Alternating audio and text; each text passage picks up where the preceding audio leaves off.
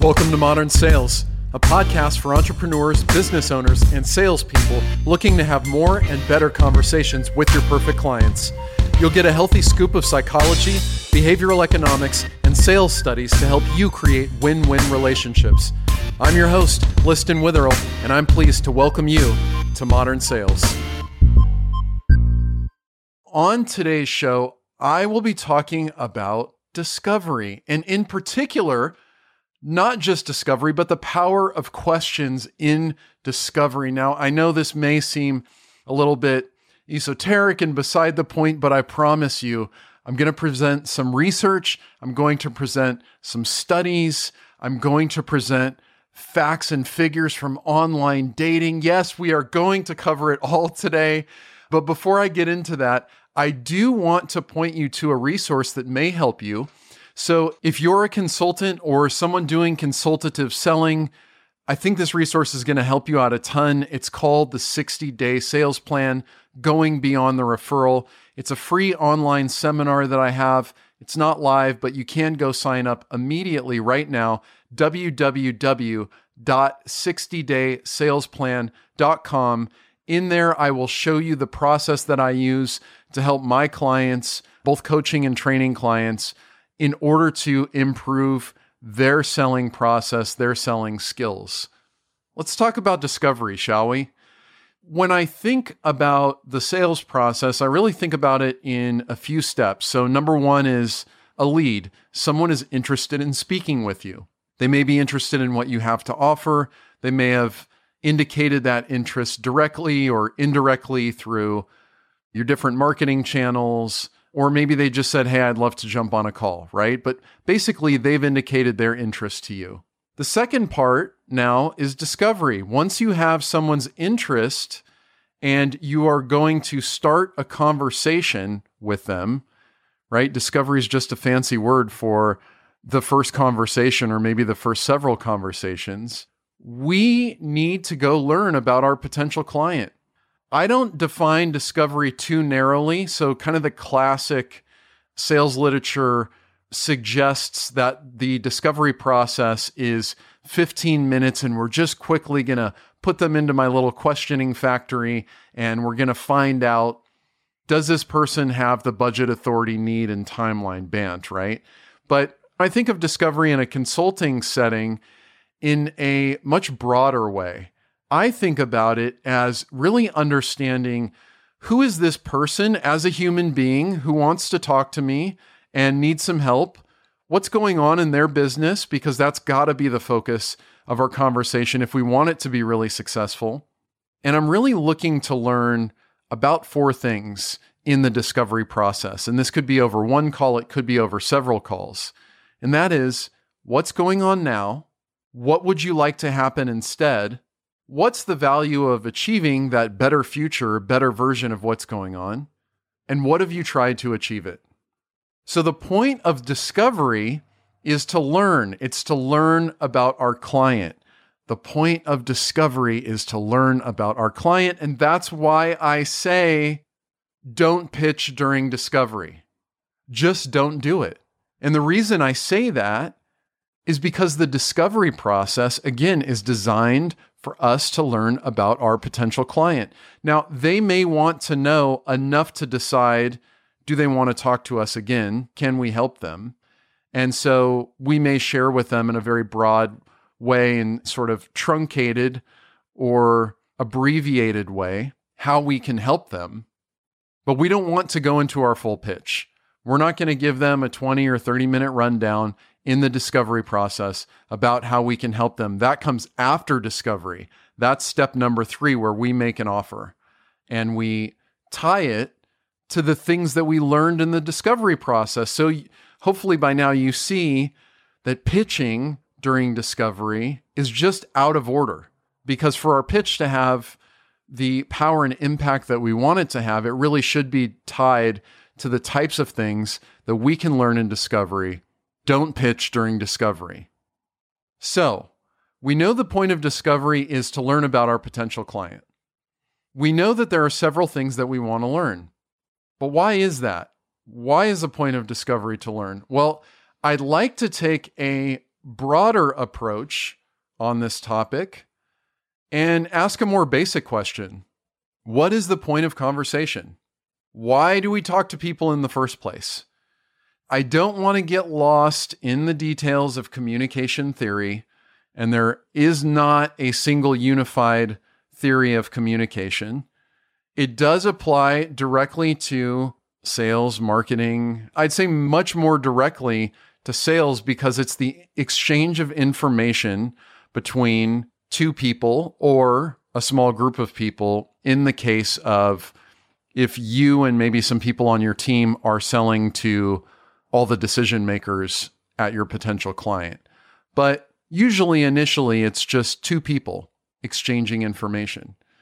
So, what are we exchanging? So, the point of conversation, number one, is the exchange of information, like I said, which really comes down to learning. The second reason we communicate and have conversations is impression management, also known as liking. So, the information I'm presenting you here comes from an article on Harvard Business Review, hbr.org. I'll link to it in the show notes. And the article is called The Surprising Power of Questions. It's absolutely fantastic. They also have a podcast on this topic, which I'll link to as well, which is just basically a rehash of the article. But they say the point of conversation is these two things learning and liking. So, what does this have to do with questions? People who ask more questions tend to be more successful in conversation, and questions achieve both learning and liking. And that's why people who ask more questions tend to be more successful. Let's look at a study. So, in a study, some researchers looked at thousands of online chat conversations, and they created two groups. In one group, they asked people to ask nine or more questions in 15 minutes. In the second group, they asked people to ask four or less questions in 15 minutes. So, what did they find? What they found was people who asked more questions were more liked. So, remember, the second reason we engage in conversation is impression management or liking, and people who ask more questions are more liked. Well, what about learning or exchange of information?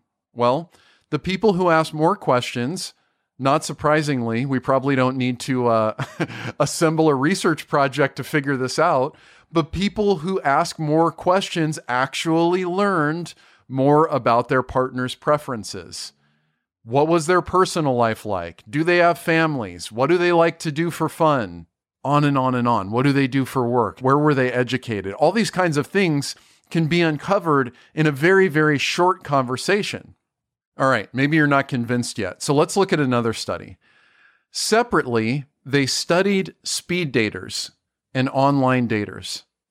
And what they found was, again, not surprisingly, the speed daters who asked more questions were more likely to be preferred for a second date. This isn't strictly advice to be applied in your sales conversations. This is also advice to be applied in every conversation, not just in your life as a consultant, but in your life generally. You're going to have more successful conversations if you ask more questions. Now, you may be asking this okay, okay, okay, I get it. If I ask more questions in conversation, people are more likely to like me and I'm more likely to learn more. Okay. Does this even apply to sales? Do we know that? Yes, actually. So there's a company called gong.io. And what Gong does is they have call recording and analysis software. It's a sales call tool for sales organizations and they are able to go in and analyze calls in mass. So they did a giant, giant study. And if you haven't heard of gong.io and you're interested in data about what works in sales, it's not exclusively focused on consulting, but I do recommend looking at some of their stuff. But what they found is that top performing salespeople spoke less than their average and underperforming counterparts. What does this imply? Well, this definitely implies that top performing salespeople are listening more. Actually, it doesn't imply that it's mandatory, right? If they're going to talk less, by definition, they're listening more. In order to listen more, we have to prompt our counterpart, our potential client, your potential client, you have to prompt them to talk. And actually, the difference between the top performing salespeople and their average and underperforming counterparts was about a third less speaking. So, top performers talked a little less than half the time, average and underperformers talked about two thirds of the time. Huge, huge difference, right? What I would encourage you to take away from this podcast, if nothing else, is that by asking more questions, you'll be more successful in both your sales conversations and any conversations you have outside of sales. Now, I'm going to get to the next part, which you must be thinking right now. Okay, great. So, what do I ask? In one second, I'm going to get to that, but I do want to recommend something to you right now, and that is Philip Morgan's Consulting Pipeline podcast. Now, if you're listening to me right now, you may know that Philip Morgan and I we have a separate podcast together. It's called Offline. We're podcasting junkies.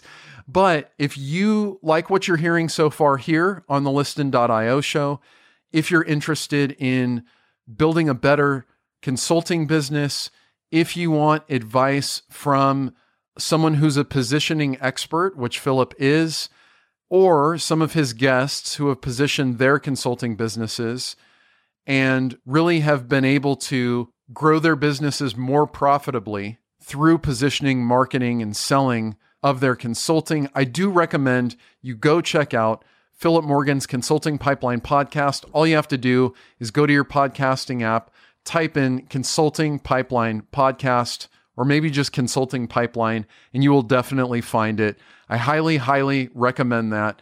And if you do go listen to Philip Morgan's Consulting Pipeline podcast and you end up reaching out to him, tell him that I sent you, please. I'd appreciate it.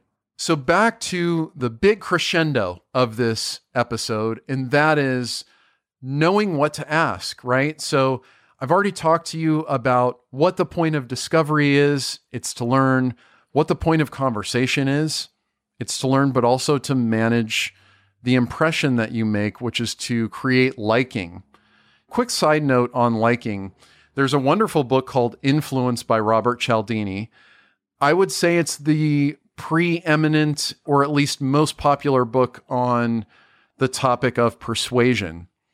And one of the key factors of persuasion is liking in the book. And it's no coincidence that in order to have successful conversations, there has to be some amount of liking. So that's another resource that I'll point to in the show notes that you can go check out. But there's just a mountain of evidence that liking is absolutely critical. So let's dig into this. What I want to do is give you, first of all, a way to think about how to ask effective questions. And also, I'm going to give you four really key questions that I think are extremely valuable. I use them all the time, and I find that they just spur a lot of conversation. So, the way to think about questions is really two types of questions.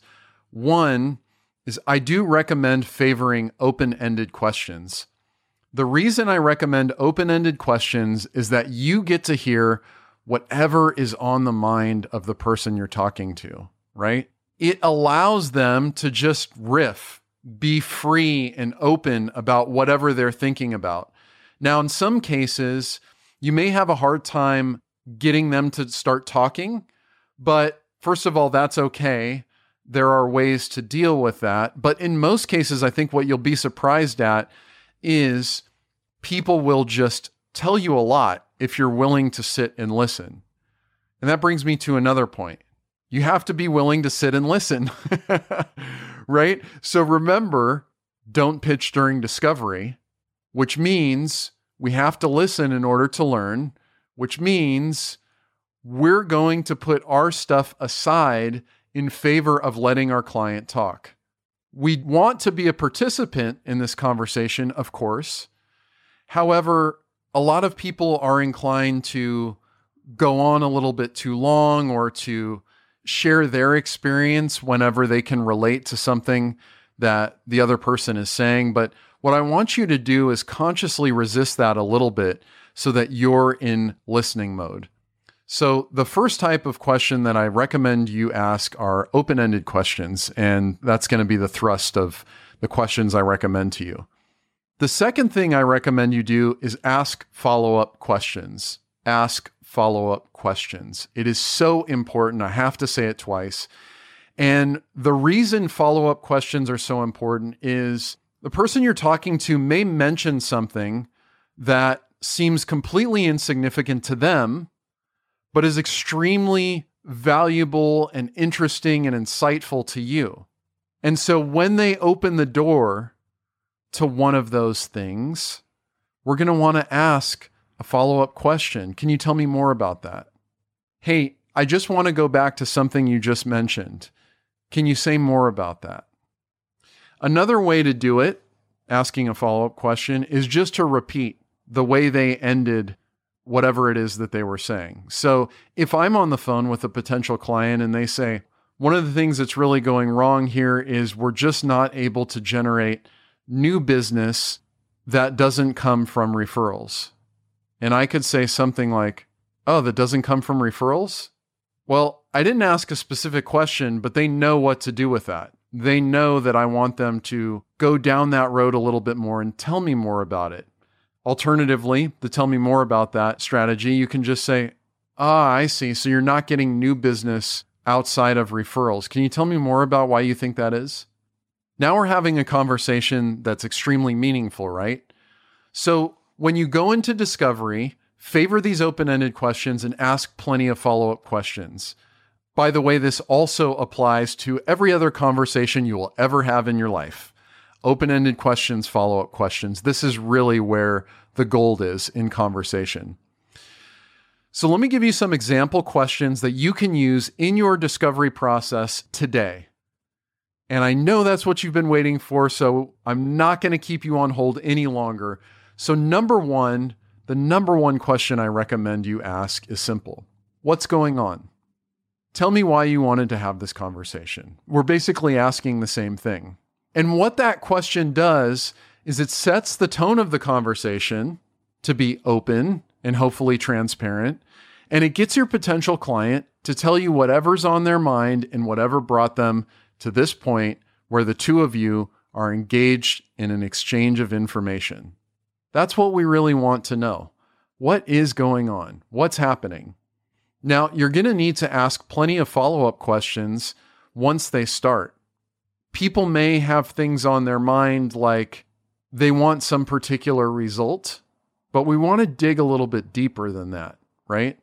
So, a next question let's say someone says, again, I want more new business outside of referrals. Let's just stay with that example. A second question that you should be asking is, well, what have you done to address that? Or what have you done to fix that? And what I want to do is uncover past attempts and understand why they worked or why they didn't work. Again, the goal of the discovery process is to learn, not to pitch anything. And so if we ask questions like this, we can't help but create a better understanding of what's going on with our client and whether or not ultimately we might be able to help them because maybe we can't. And we need to know this kind of thing if we want to make a determination based in reality and based in a range of predictable outcomes whether or not we can actually help them. The third question I want to give you is this one. And this is one you have to ask every single person. What would success look like? Alternatively, if you could wave a magic wand, what will happen? Related to that, you may ask a question like how will you know if you achieved it or how will you measure that? And what this is going to do is it's going to uncover the value to your client of improving their situation. How do they think about the difference this will make in their lives? How do they think about the business impact? How do they think about the emotional impacts? I want to know all of that stuff. And you can find out if you just ask the right questions. And finally, the last question I want to leave you with is this Would you like to continue the conversation? Now, this is a simple one, right? Years ago, Seth Godin wrote a book called Permission Marketing. In that book, he posited the thesis that the age of interruptions and brute force advertising is going away because we have so many choices and there's so many people contacting us and there's so much competition for our attention that what we really need to be focused on is how can we get people to give us permission to continue a conversation. And I would say the same exact thing applies in sales. So I ask this question Would you like to continue the conversation? Now, sometimes people say yes and they don't mean it, or something changes, but that's okay. But what we want to do is get buy in from people. Understand are they into this? Give them permission to leave also. Would you like to continue this conversation? And just so you know, it's not going to hurt my feelings if you don't think this is a fit or you don't want to keep talking. That kind of thing will put both parties on the same page and bolster rapport and liking. We already talked about liking, and that's the kind of thing that will increase liking, right? Because we're not turning up the heat on anybody. We're not saying, okay, great, get out your calendar. The next step is for us to talk again, whether you like it or not, right? You're asking for permission. So, just to recap, what we talked about today, who's we? It's just me in here. what I talked about today is the power of questions and discovery. And we talked about what discovery is, and it's purely just an exercise to learn about our potential client. We talked about the point of conversation developing learning and liking. And we talked about the four questions that I recommend you ask. And those are what's going on? What have you done to fix it? What would success look like? And would you like to continue the conversation? I do recommend you just try immediately favoring asking open ended questions, asking follow up questions, and just plain old asking more questions. So that's my advice to you. And that hopefully illustrates the power of asking questions in your discovery process.